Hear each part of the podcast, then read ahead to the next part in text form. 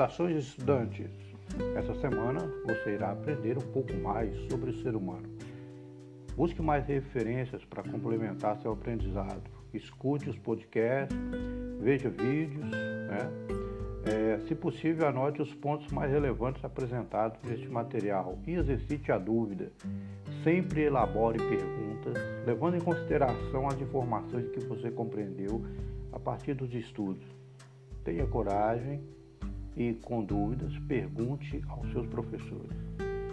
É, essa semana vamos estudar, né, analisar um texto de um autor muito polêmico, francês, né, o Michel Onfray. É, ele aqui é uma tradução livre, né, mas eu dei uma olhada aqui, está bem traduzido, sim, né, um texto é, que está na sua obra, tá traduzindo pra, para o português, a filosofia. É, o texto, o título do texto, né, inicia-se Há muito de baldo, balbuíno em nós. É, Para quem não sabe, balbuíno né, um tipo de, de gorila, um, um macaco. Né? É, é, e você vê uma certa ironia no título, né? que tem muito da personalidade do autor. A gente vai falar sobre isso. Eu vou ler o texto aqui com vocês e em seguida a gente vai fazer uma explanação breve, tá bom? É, basicamente, os textos de filosofia apresentados é, é, normalmente são interpretação de textos, tá? Só que o texto filosófico, né, normalmente tem uma linguagem é, filosófica, nada complicado, é, tem uns detalhes, né, de cada filósofo. Por isso é importante que você conheça, né, é, o filósofo e a sua personalidade, né, o que ele está tra tratando. É muito importante, né, você entender o contexto e os outros, né, o intertextos, o texto, como a professora de português com certeza ensinou, ensinou para vocês. Tá bom? Vamos lá, vamos ler ao, vamos ao texto. Ainda há muito de balbuíno em nós. Em alguns sim, sem dúvida. Passe apenas uma hora com eles e você receberá rapidamente. Em outros é menos evidente. Nesta área, os homens apresentam diferenças e desigualdades consideráveis, da monstruosidade ao gênio, a muitos graus. Onde estamos? Onde você está entre esses dois extremos? Mais próximo da besta ou do cara excepcional? Difícil de responder, tanto que as partes animais e humanas parecem difíceis de separar claramente. Onde está o chimpanzé? Cadê o homem? Às vezes, as duas figuras parecem conhecer um estranho entrelaçamento. Descobrimos que o chimpanzé e o homem se distinguem de maneira de responder às necessidades naturais o macaco permanece prisioneiro de sua bestialidade, enquanto o homem pode se livrar dela parcialmente, totalmente ou transformá-la, resistir a ela, superá-la, dando a ela uma forma específica, daí a cultura. Diante das necessidades, instintos e impulsos que dominam totalmente o animal, que o determinam, o homem pode escolher exercitar sua vontade, sua liberdade, seu poder de decisão, onde o chimpanzé sofre a lei de suas glândulas genitais. O homem pode combater a necessidade, reduzi-la e inventar a sua liberdade. O homem e o chimpanzé se separam radicalmente quando se trata da necessidade espirituais. as únicas que são próprias dos homens e às quais nenhum traço, mesmo que ínfimo, é encontrado nos animais. O macaco e o filósofo dificilmente se distinguem por suas necessidades e comportamentos naturais, embora estejam parcialmente separados quando o homem responde a essas necessidades através de dispositivos culturais. Por outro lado, eles são radicalmente distintos pela existência nos seres humanos de uma série de atividades especificamente intelectuais. O macaco ignora as necessidades espirituais. Não há erotismo nas macacas, nem gastronomia em balbuínos, filosofia em orangotangos, religião em gorilas, técnica em macacos ou arte de, em bonobos, a linguagem, não necessariamente a linguagem articulada, mas os meios de comunicar ou de corresponder, trocar posições intelectuais, opiniões, pontos de vista. Esta é a definição autêntica de humanidade do homem. E com a linguagem, a possibilidade de apelar a valores morais, religiosos, políticos, estéticos, filosóficos, a distinção de bem e de mal, de justo e injusto, de terra e céu, de belo e feio, de bom e mal, é feita apenas no cérebro humano, no corpo do homem, nunca na carcaça de um babuíno. A cultura nos afasta da natureza, subtrai-nos das obrigações que submete cegamente os animais que não têm escolha. A forma de responder às necessidades naturais e à existência específica de uma necessidade intelectual não são suficientes para distinguir o homem da cidade dos macacos da selva. Devemos adicionar como um macaco especificamente humano a capacidade de transmitir conhecimentos memorizados e evolutivos. A educação, a condição intelectual, a aprendizagem, a transmissão de conhecimentos e valores comuns contribui para a criação de sociedades onde as disposições humanas são feitas e refeitas incessantemente.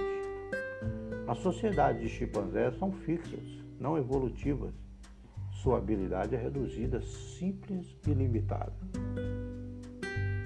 Quanto maior a aquisição intelectual do homem, mais ele recua em relação ao macaco. Quanto menos saber, conhecimento, cultura ou memória há em um indivíduo, mais lugar o animal ocupa, mais ele domina, menos conhece a liberdade o homem. Satisfazer as necessidades naturais, obedecer apenas aos impulsos naturais, comportar-se como uma pessoa dominada por instintos, não sentir a força das necessidades espirituais, eis que o chimpanzé se manifesta em você. Cada um carrega consigo sua parte de macaco. A luta para fugir dessa herança primitiva é diária é até o túmulo, o túmulo. A filosofia convida a lutar esse combate e oferece os meios para isso. Michel Onfray, 2001.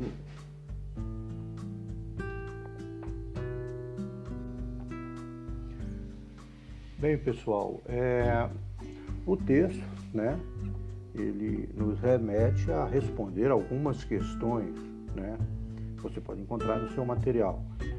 Questões como o que distingue o ser humano dos outros animais?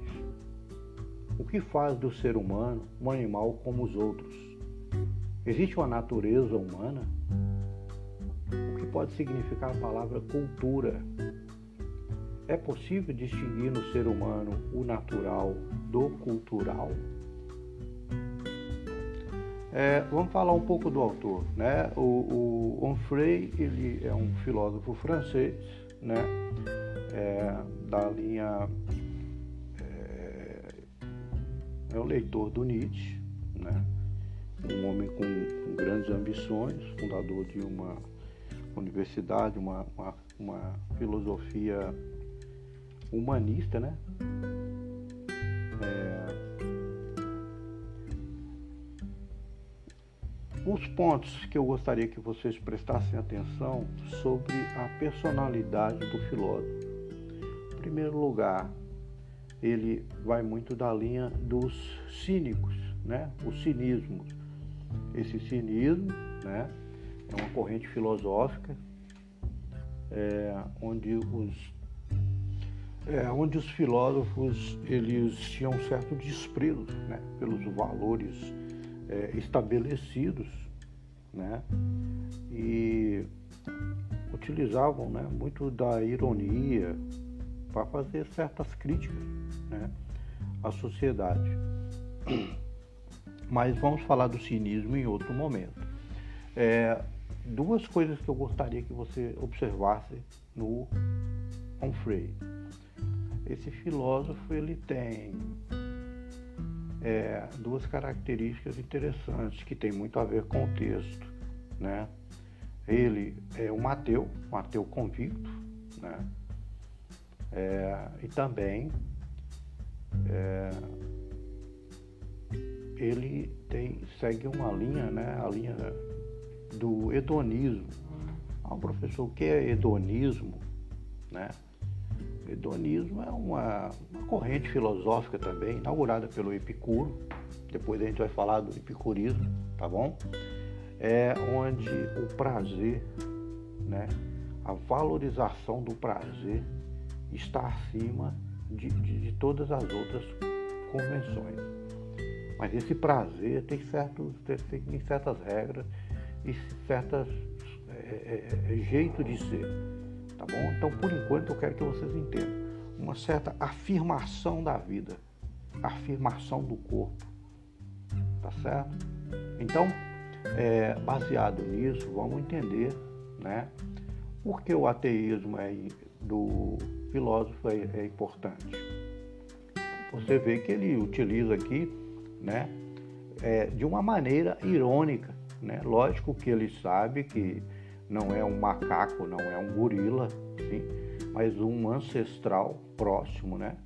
Da família dos gorilas, como o professor de biologia e história cultural ensinou para vocês, tá? Não vamos entrar no mérito, mas é, é um, um certo darwinismo. E como a filosofia do Darwin, né? era muito criticada e foi posta, né, como se forma pejorativa, né? Ah, o homem veio do macaco. Até hoje nós temos isso, o homem veio do macaco. Né? Então a gente reduziu toda a pesquisa do Darwin como se ele estivesse dizendo o homem veio do macaco. Então o, o Onfray, né? Ele de forma irônica ele utilizou essa ideia né? Tá bom, o homem veio do macaco. É, quanto de macaco tem em você e quanto de homem tem em você? Onde começa o macaco e onde começa o homem? Parece que eles estão entrelaçados, né? É, é muito interessante quando você pergunta a uma pessoa: você é um animal? Ela imediatamente ela recusa, né? filósofo Adorno até escreveu um texto muito interessante dizendo que o homem ele vive em constante recusa, recusa da sua animalidade. Ninguém quer ser chamado de animal, ninguém quer ser comparado com o animal, tá certo? Mas, no entanto, somos animais, né? É, eu até brinco com essas pessoas que falam, não, eu não sou um animal, eu falo, então você é um vegetal, ou um mineral, ou, ou do reino funde, né? Sei lá, porque você tem que ser algo, né? Dos reinos. E você está mais próximo de ser o animal. Aí a pessoa, aí eu começo a explicar. Também utilizando da ironia socrática, né? Que a gente vai falar é, mais adiante. É, então ele utiliza né, dessa ideia do, do homem próximo ao macaco, né? e ele coloca como se fosse um termômetro né? vamos pensar assim, um nível, um nivelamento, onde ser um animal, ou ser um macaco, um gorila, um chimpanzé, está no zero, e o homem, né, num grau bem elevado, vamos colocar lá nos 180 graus, né? imaginando aquela forma lá, aquele esboço, começa no gorilinha e termina no homem formado e tal. Basicamente uma ideia daquela. Aí ele, do primeiro parágrafo, ele questiona, né? É, ser um macaco para o ser humano é ser um monstro, né? Uma besta, a bestialidade.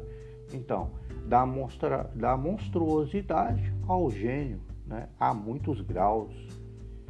Onde estamos? Onde você está? Entre esses dois extremos, né? Mais próximo do animal, né? Ou mais próximo do cara excepcional. É muito difícil de responder, né? Então, é, essa é uma, uma, redução do primeiro parágrafo. Né? No segundo parágrafo, aqui, ele coloca a distinção né, que há entre homem e o chimpanzé, o gorila, o, o, o animal. Né? É, primeiro lugar, ele coloca a questão da necessidade, né, as necessidades naturais. O homem e o macaco, eles estão, de certa maneira, presos né, a certas necessidades. Por exemplo, a necessidade de alimentar, a necessidade de se de reproduzir sexualmente, né? tanto o homem quanto o animal faz isso, é, a procriação, não é isso? É, a necessidade, todas as necessidades básicas, né? Então, é, dessa maneira, o homem e, e o macaco estão bem próximos, né? Quando se trata das necessidades mas né, tem uma coisa que distingue o homem do animal. E que coisa é essa? Né? Aí o filósofo diz, é a capacidade de produzir cultura. Né? O que, que é isso? O que é cultura? Né? É, a palavra cultura vem da palavra cultivar. Né? Ou seja, é a capacidade que o homem tem de ultrapassar a sua necessidade, né? pegando o que é natural, o que é natureza e transformando e modificando né? essa coisa. É, a filósofa Hannah Arendt inclui um trabalho, né? o homem, uma certa forma de trabalho, né? é a forma de produzir cultura né? através do trabalho. É, também é uma outra coisa específica. É, então, quando o homem ele produz cultura, de certa maneira, ele ultrapassa né, a sua necessidade e ele começa a exercitar a sua vontade. Ou seja, ele passa a ser um ser livre. O que é ser livre? Um pouco não muito dependente da natureza, porque ele tem a capacidade de transformar essa natureza, modificar a natureza a seu bel prazer, né? É, já os chimpanzés, né? Eles são presos, é, é, a sua, a, como ele diz, as suas glândulas genitais, né? É, o homem pode, né? é, é, combater a necessidade, reduzir e inventar a sua liberdade. Né? Então, a palavra cultura aqui é muito importante vocês entenderem né? o significado da palavra cultura, né? ou seja, a capacidade que o homem tem de transformar né? a natureza. Se não é natural, é cultural. Né? Toda produção humana é cultura se é produção humana, é cultural. Entendeu? É muito importante que vocês compreendam isso. Né? Então, é, o terceiro parágrafo, né, Ele coloca aqui uma coisa bem interessante para vocês. É, o homem e o chimpanzé se separam radicalmente quando se trata de necessidades espirituais, né? as únicas que são próprias dos homens e as quais nenhum traço, nem mesmo ínfimo, é encontrado em outros animais. Aí você pergunta, mas professor, necessidades espirituais? Ele não é ateu? Como assim necessidades espirituais? Aí que vem a importância de você conhecer o contexto, né? Quando se trata em é, o filósofo está tratando de da necessidade espirituais, ele está querendo dizer a necessidade do intelecto, entendeu? Do da produção é, é, é, é intelectual, né? Como a música, a arte, a palavra, né? É, a memória. Né? Então, essas são as necessidades espirituais, a necessidade do espírito, mas espírito no sentido, não no sentido religioso e metafísico, né? É, mas um espírito que diz sobre a subjetividade humana, né? Trata do, do, do, do, do eu humano que só existe no ser humano, não existe em outros animais. Né?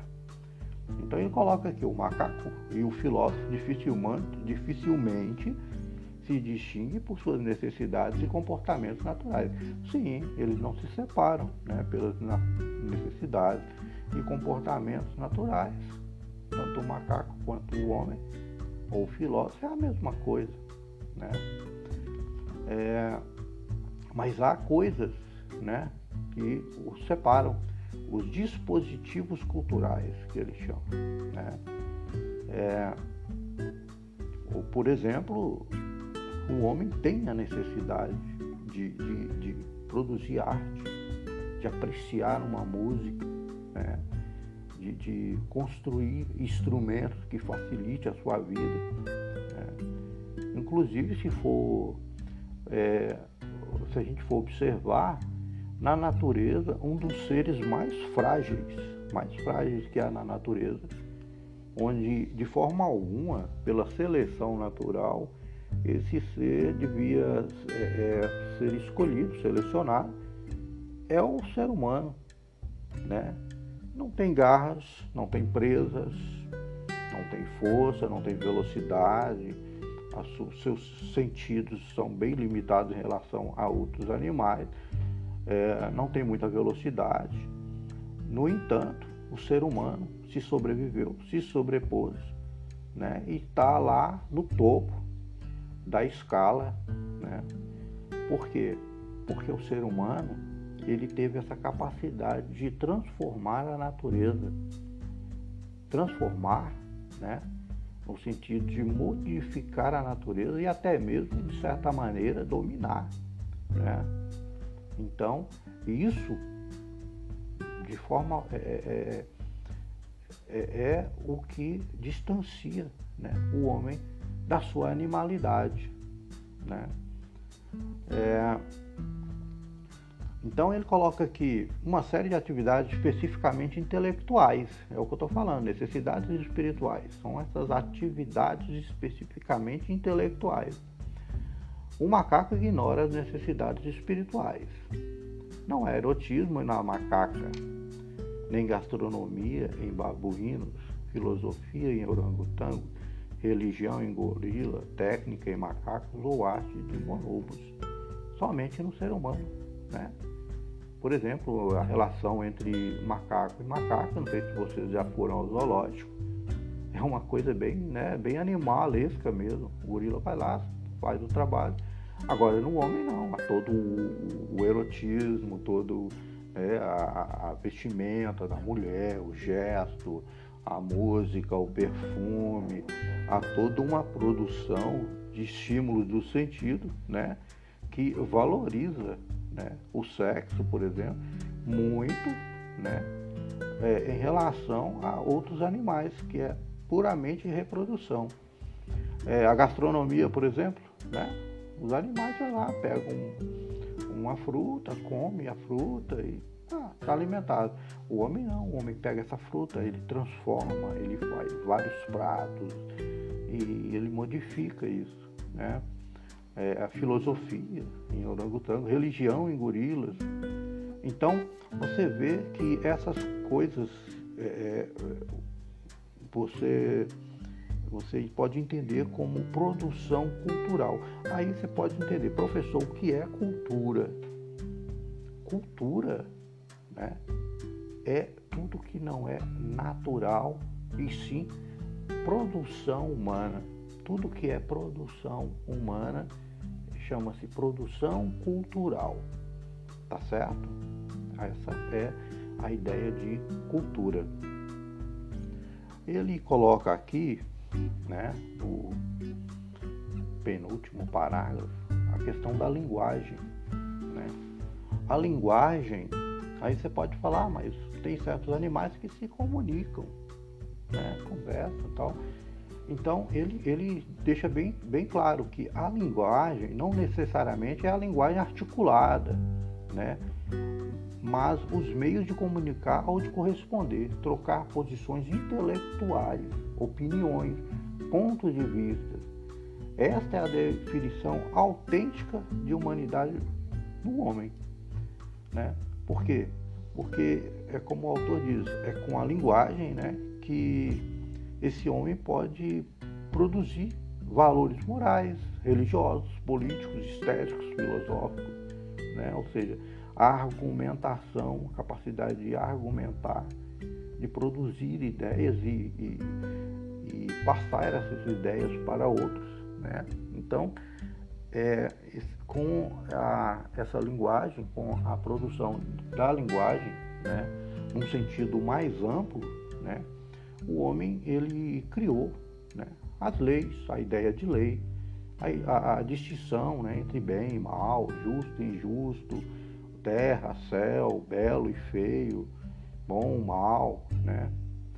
É, tudo que é feito no cérebro humano, né, ou seja, no corpo, é, é, pode ser transmitido né, através da linguagem para os outros seres. O que ele diz, o que nunca poderá ser feito na carcaça de um balbuíno. Né? É, nesse sentido, é o que ele diz, a cultura nos afasta da natureza, subtrai-nos, ou seja, tira a gente das obrigações né, que submete cegamente os animais, né, é, que não tem escolha.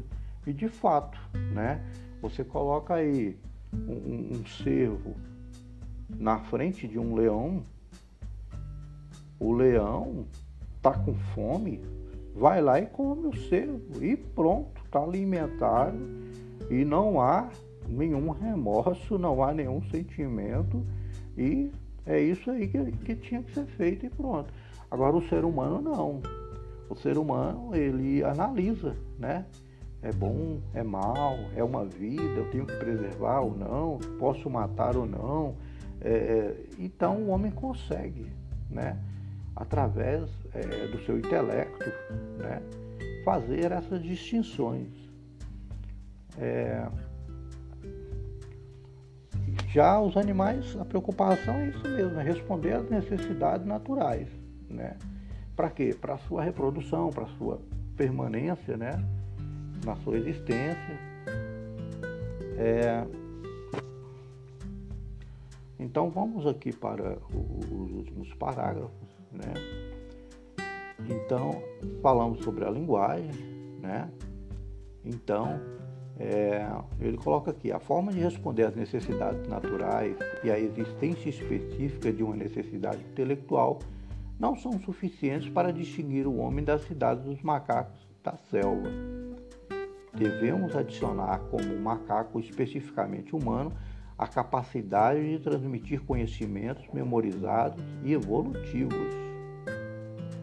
A educação a condição intelectual, a aprendizagem, a transmissão de conhecimentos e valores comuns contribui para a criação de sociedade, onde as disposições humanas são feitas e refeitas incessantemente.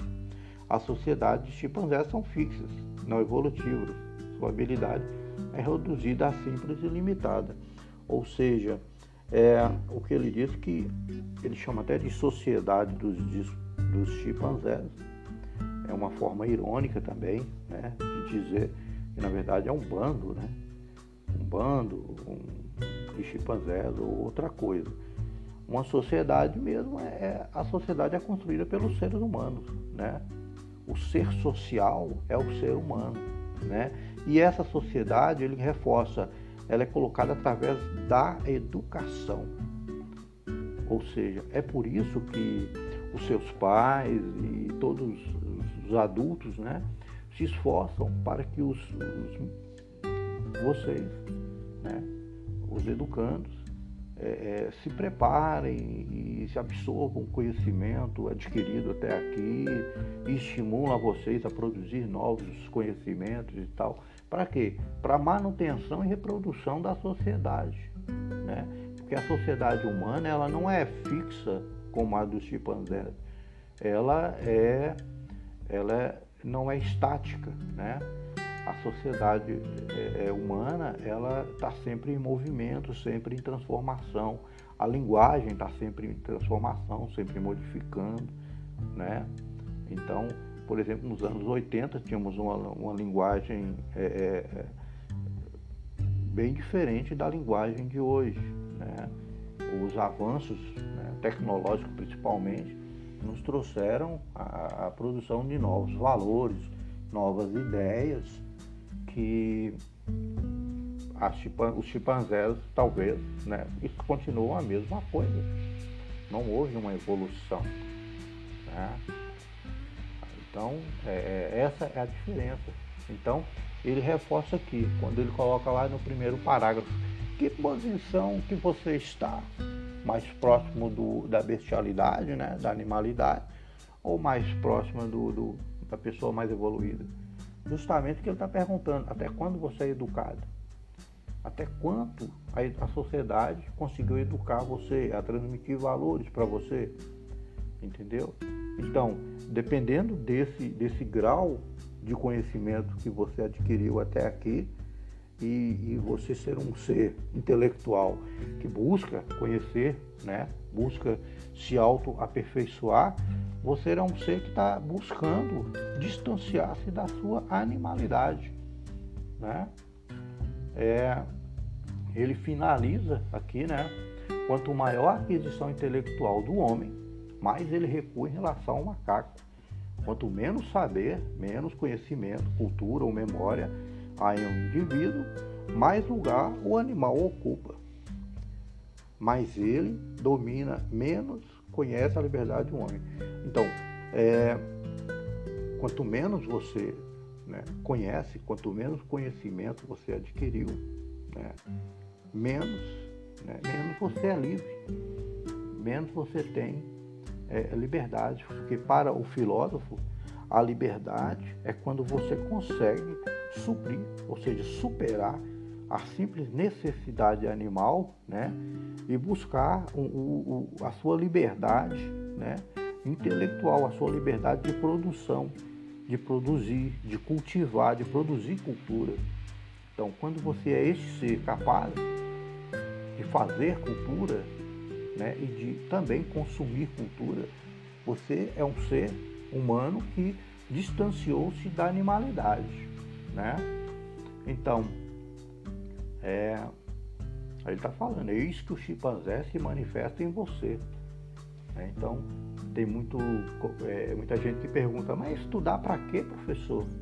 Estudar para exatamente isso, distanciar-se da sua animalidade né, e aproximar-se da sua humanidade, ou seja, tornar-se um ser livre. Né? Aí ele faz o convite. A filosofia convida a lutar esse combate e oferece, e oferece os meios para isso. Ou seja, ele puxou a sardinha para o lado da filosofia. Mas é, todo conhecimento né, é importante, a filosofia é importante, e eu gostaria de terminar o texto aqui para vocês, né? É, pedindo desculpas, Primeiro, pela falta de experiência, né, que eu não tenho muita experiência com esse tipo de gravação. A voz estava até um pouco rouca é, hoje. Quero pedir a vocês que não desistam, continuem os estudos, tá bom? Uma capacidade humana é a capacidade de adaptação. E a gente vai conseguir sim adaptar, superar os obstáculos, tá bom? Os professores da escola estão à disposição de vocês para tirar dúvidas, tá bom? Então não sintam-se acanhados. Vamos utilizar dessas tecnologias e vamos transmitir conhecimento, tá bom? Vamos trocar ideias. Estou à disposição para qualquer dúvida. Espero ter ajudado a vocês nesse momento, tá bom? Respondam as questões propostas Façam as atividades com calma, com capricho, tá bom? E fiquem com Deus.